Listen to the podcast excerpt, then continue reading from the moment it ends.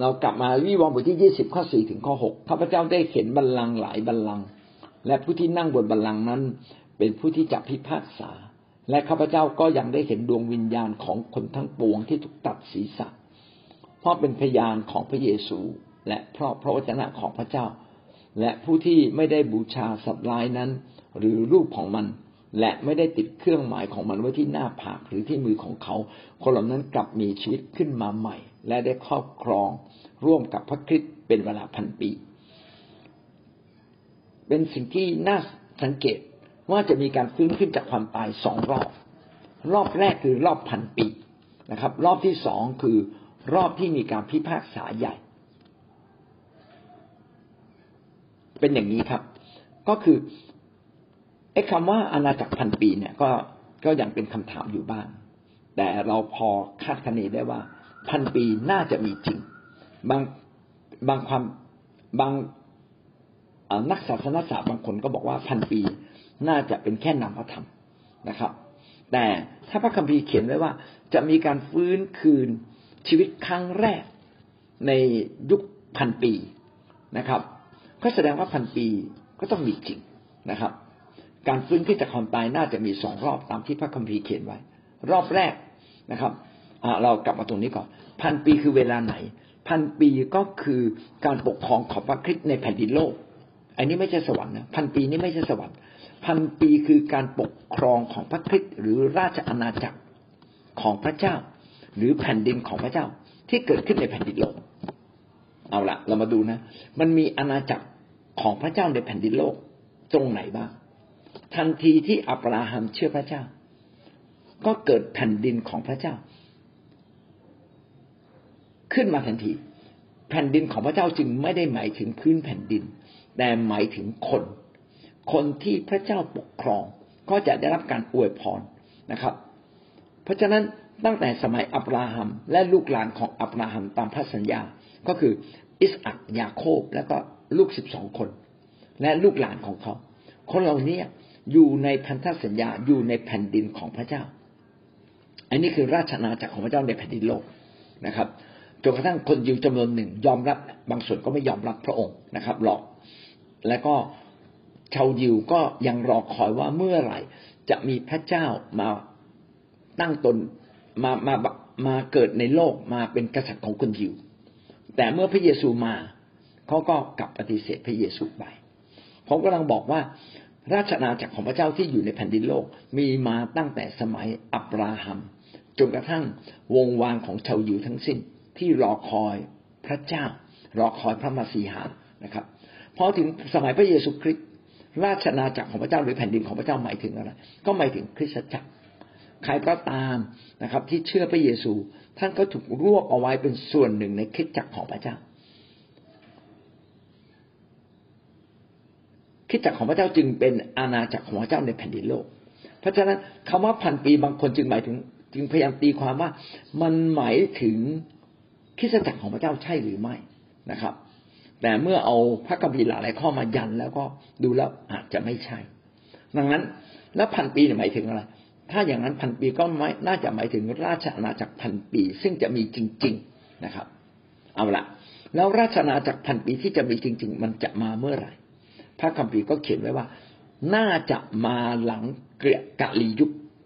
คือโลกนี้กำลังจะสิ้นไป ช่วงที่โลกสิ้นไปในความบาปได้ครอบงำอย่างเต็มที่ และมาซาตานได้ครอบครองโลกนี้อย่างเต็มที่ ก็จะถึงเวลาที่พระเจ้าจะทรงปลดล้างโลกนี้ เวลาที่พระเจ้าจะล้างโลกนี้ พระเจ้าจะให้เกิดกาลียุคเกิดขึ้น ในกาลียุคนั้นเป็นความทุกข์ยากลำบากสามปีครึ่งนะครับ บางตำราเขาบอกว่าเจ็ดปีนะครับ ในช่วงสามปีครึ่งนี้เป็นความทุกข์ยากลำบาก ดังนั้นบางคนเนี่ยที่มีชีวิตที่ดำเนินอย่างถูกต้องสมบูรณ์ พระเจ้าก็จะรับไปฟ้าสวรรค์ทันที แต่บางคนเนี่ยที่ดำเนินชีวิตยังขาวขาวก็ไม่ขาวดำก็ไม่ดำเทาๆ พวกนี้ยังอยู่ในการถูกทดลองสามปีครึ่ง ซึ่งคนจำนวนหนึ่งนะครับ ขนาดเวลาปกติยังไม่สามารถเป็นคนดีได้เลย แล้วในเวลาที่ชั่วร้ายในวิกฤต เขาจะรักษาความชอบธรรมเป็นคนดีของพระเจ้าได้อย่างแท้จริงหรือครับ ยากมาก ๆเลย ดังนั้นเวลากรียุคนั้น ยุคกาลียุคนั้นจึงเป็นยุคที่มีการฝัดร่อนอย่างรุนแรงมากที่สุด หลังกาลียุคแล้วนะครับ พระเจ้าจะทรงโปรดให้เกิดราชอาณาจักรพันปี โดยการจับมารซาตานซึ่งเป็นต้นเหตุของความชั่วร้ายทั้งหมดที่มีการล่อลวงมนุษย์มากที่สุดไปคุมขังไว้ในคุกในใต้บาดาลนะครับ รวมทั้งสมุนของมัน เพราะฉะนั้นโลกจึงไม่มีไม่มีบาปเมื่อโลกไม่มีบาปคนก็ไม่ลบลาฆ่าฟันนะครับ โลกไม่มีบาปคนก็ทำบาปไม่เป็น เพราะว่าพระเจ้าจะมาครอบครองมาปกครองแทน แต่เมื่อพ้นยุคพันปีไป พระเจ้าก็ปล่อยซาตานออกไปทีนึงและซาตานก็จะมาล่อลวงก็จะมีคนที่อ่อนแอ คนที่ไม่เอาจริงกับพระเจ้า ก็กลับมาเป็นพวกของซาตานแล้วก็ยกทัพ มาสู้กับธรรมิกชนนะครับ และเป็นเวลานั้นเองเป็นเวลาที่พระเจ้าในฟ้าสวรรค์ก็ส่งกองทัพลงมา พระคริสต์ก็จะลงมานะครับ ผ่านพวกทูตสวรรค์แล้วก็ปราบคนเหล่านี้พวกซาตานเหล่านี้จนหมดสิ้น ก็จะมีการทิ้งซาตานรวมทั้งสมุนของมันรวมทั้งคนที่ติดตามซาตานนะครับ ตกบึงไฟนรกนะครับ ทีนี้พระคัมภีร์ก็เขียนว่าเออจะมีคนที่ฟื้นขึ้นจากความตาย โดยเฉพาะอย่างยิ่งพวกไหนล่ะ พวกพวกที่เอาจริงนะครับ พวกที่ปฏิเสธ พวกสัตว์ร้ายก็คือสมุนของซาตานพวกที่ปฏิเสธนะครับ เครื่องหมายของซาตานที่ติด ไว้ที่หน้าผากหรือที่มือ คนเหล่านี้จะกลับมีชีวิตขึ้นมาอีกนะครับ และครอบครองกับพระคริสต์ในช่วงพันปี สิ่งตรงนี้ก็คงหมายถึง คนในกาลียุคซึ่งมีสัตว์ร้าย ซึ่งเป็นสมุนของมารและก็มาซาตานมาก่อกวนโลกนี้ มาล่อลวงคนในโลกนี้ และใครไม่ยอมเชื่อมัน ไม่มีเครื่องหมายของมันติดเอาไว้ มันก็จะไม่ยอมให้มีการค้าขายไม่ยอมขายอาหารให้ แต่คนเหล่านี้ยินดีต่อสู้นะครับ ในความเชื่อจนกระทั่งวันตาย แล้วใครที่ตายในความเชื่อ พวกนั้นจะได้รับเกียรติ ดังนั้นพระคัมภีร์ในวิวรณ์บทที่ยี่สิบข้อสี่หมายความว่า คนที่ตายในความเชื่อ ตายโดยที่ไม่ยอม หันหลังให้กับซาตาน หรือกลายเป็นสมุนของมัน พวกนี้จะได้รับเกียรติสูงสุดจากเป็นคนกลุ่มแรกที่ฟื้นขึ้นจากความตาย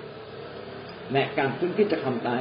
ครั้งที่หนึ่งจะเกิดขึ้นในยุคพันปีนี่อธิบายทั้งหมดมาเพื่อที่จะเอาพระคัมภีร์และความเข้าใจทั้งหมด มาต่อติดกัน เพื่อเราจะเห็นว่าจริง ๆ ผู้ที่พระเจ้าทรงยกย่องคือผู้ใด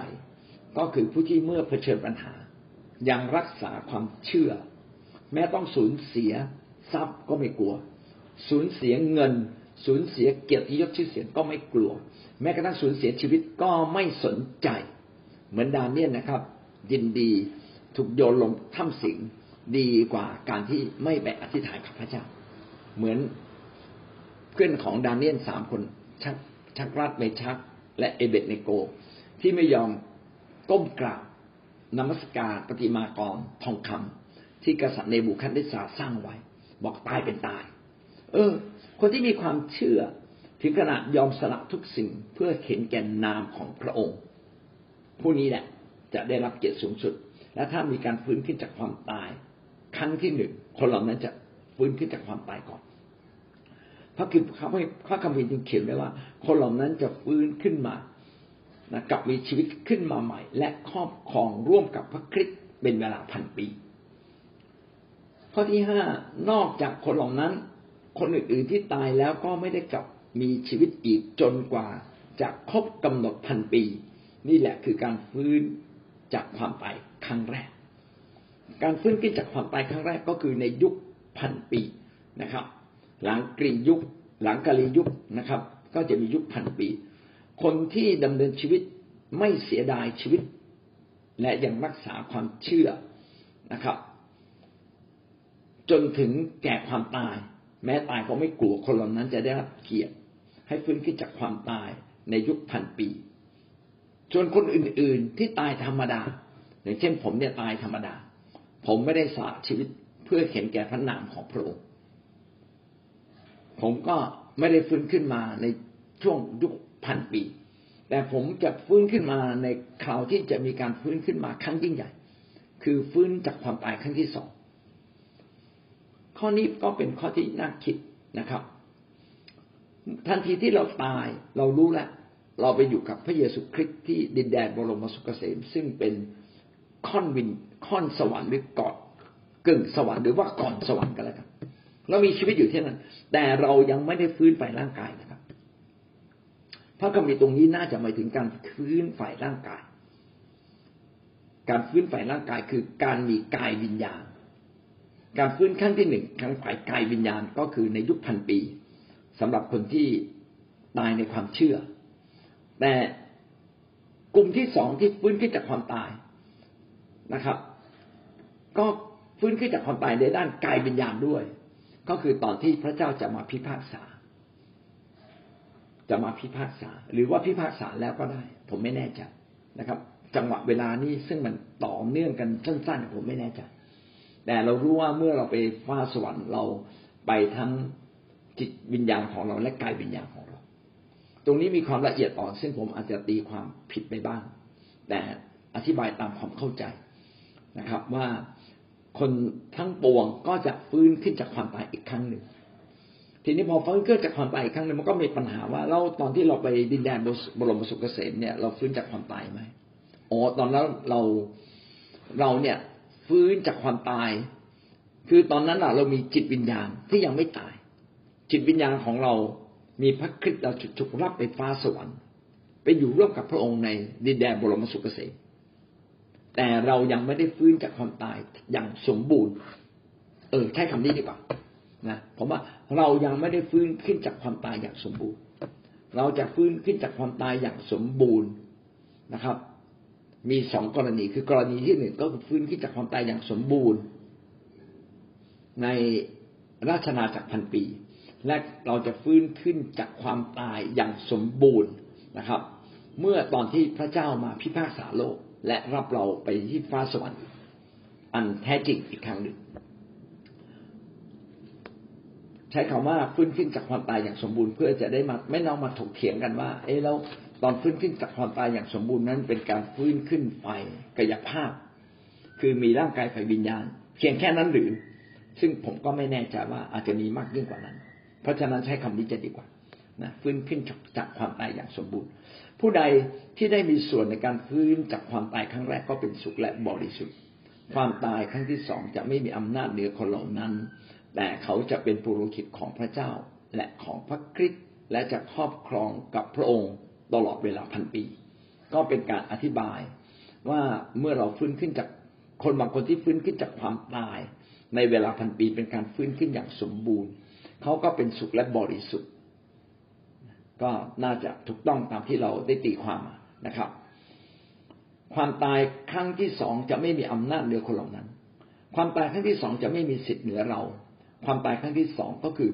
จะมีการพิพากษา แล้วพระเยซูคริสต์จะพิพากษาคนที่ไม่เชื่อพระเยซู คนที่ไม่เชื่อพระเจ้า ทั้งทั้งที่รู้จักพระเยซูแล้ว คนที่เชื่อพระเจ้าในอดีต แล้วก็ไม่ได้ดำเนินชีวิตให้สมกับ การทรงเรียกให้มาเชื่อ คนเหล่านั้นนะครับ ก็จะไม่สามารถฟื้นขึ้นจากความตาย เขาต้องเผชิญความตายครั้งที่สองก็คือเมื่อถูกพิพากษาคนบาปก็จะถูกลงโทษให้ตกบึงไฟนรก การตกบึงไฟนรกก็คือความตายครั้งที่สองซึ่งร้ายแรงยิ่งกว่าความตายครั้งแรก เพราะว่าจบสิ้น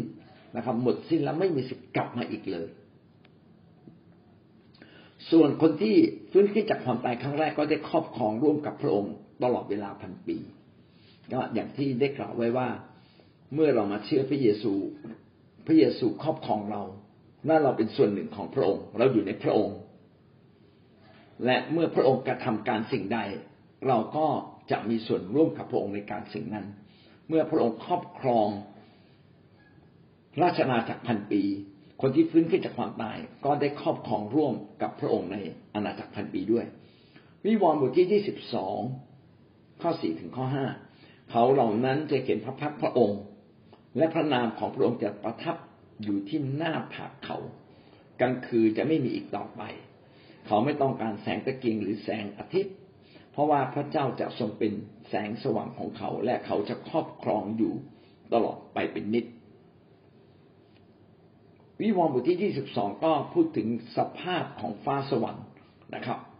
ว่าเมื่อเราอยู่ในฟ้าสวรรค์เราจะสามารถเผชิญหน้ากับพระพักของพระเจ้าได้ เพราะว่าพระเจ้านั้นทรงบริสุทธิ์แต่มนุษย์นั้นอยู่ในการบาปเราจึงไม่สามารถเผชิญต่อความบริสุทธิ์ อันเต็มด้วยพระสิริของพระเจ้าได้ ไม่สามารถยืนอยู่ต่อหน้าพระพักพระเจ้าได้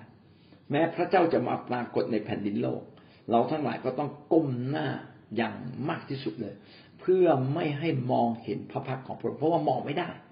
พระองค์นั้นเป็นความสว่างอันสดใส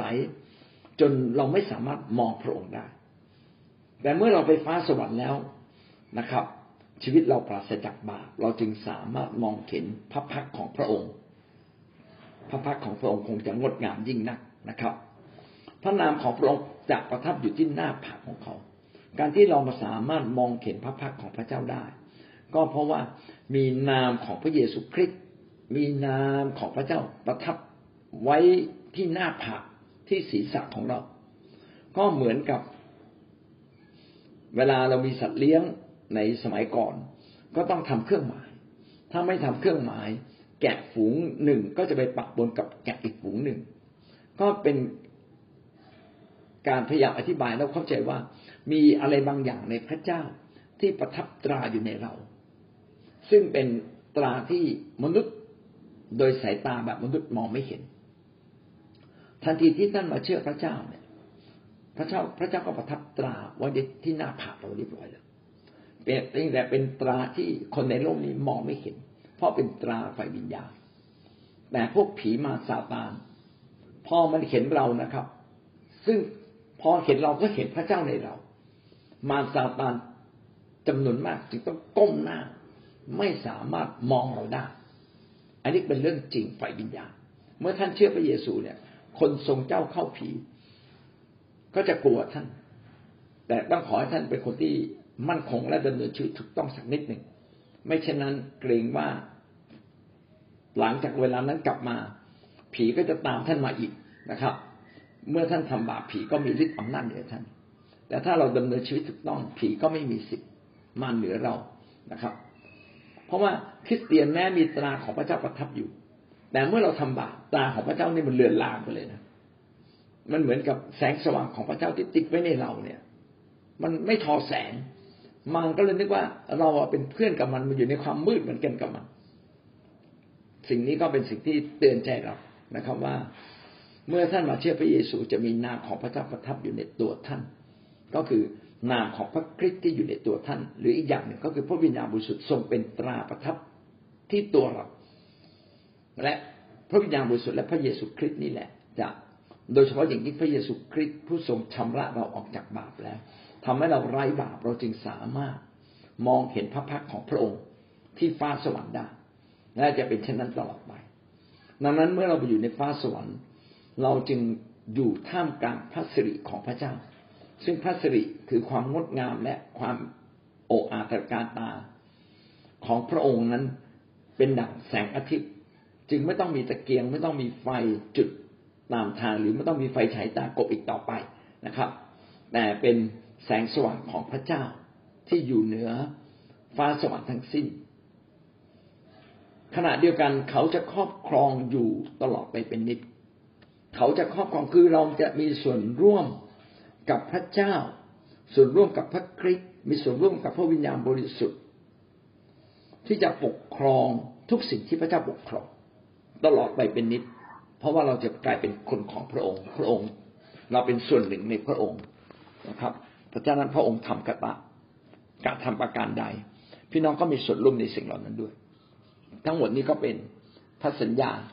ที่พระเจ้าทรงสัญญาต่อเรา นะครับ ว่าถ้าเราดำเนินชีวิตถูกต้องเราจะมีชัยชนะที่ถาวร และชัยชนะที่ถาวรนนั้น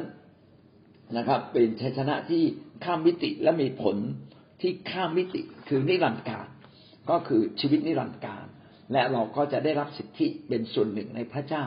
พระเจ้าทรงครอบครอง เราก็ได้ครอบครองร่วมกับพระเจ้าด้วย ครับทั้งหมดนี้ก็เป็นจบนะครับ ข้อหนึ่ง นะครับ ผลบั้นปลายของผู้รับใช้ที่สัตย์ซื่อของพระเจ้า สรุปผลรับใช้ที่สัตย์ซื่อของพระเจ้าเป็นอย่างไรบ้างก็อย่างที่ได้กล่าวไปแล้วนะครับ ว่าเมื่อท่านรับใช้พระเจ้าก็ต้องเจอแรงต่อต้านบ้าง และเชื่อว่าแรงต่อต้านที่ท่านเจอนั้น ก็ไม่เพียงให้ท่านต้องอดทน แต่ก็จะทำให้ท่านเติบโตขึ้น ท่านจะเติบโตในความดี ความเก่งและความกล้านะครับ จนไปถึงความสมบูรณ์ของพระคริสต์ ขณะเดียวกันนะครับ ไม่เพียงแต่เราเติบโตขึ้น แต่เราก็จะได้รับชัยชนะ และชัยชนะนี้ก็มีสองแบบ คือชัยชนะที่แท้จริง เมื่อเรามองด้วยสายตาไฟวิญญาณไม่ใช่ชัยชนะแบบที่โลกเขานิยมชมชอบ ซึ่งหมายถึงไม่ใช่เป็นแค่ความร่ำรวยความความร่ำรวยเนี่ยเป็นส่วนจิบๆส่วนหนึ่งในชีวิต ที่ท่านมาเชื่อพระเยซู นะครับชัยชนะที่แท้จริงก็คือชัยชนะที่บางครั้งดูเหมือนแพ้ แต่ที่แท้ชนะนะครับ เหมือนพระเยซูตายบนกางเขนดูเหมือนแพ้ แต่ที่แท้เป็นการชนะบาปขณะเดียวกันท่านก็จะมีชัยชนะที่มีผลถาวรนิรันดร์นะครับ ก็เป็นชัยชนะที่มีผลนิรันดร์การและเป็นชัยชนะที่ท่านจะได้รับผลนิรันดร์การตลอดไป คือได้ อยู่กับพระคริสต์และครอบครองร่วมกับพระองค์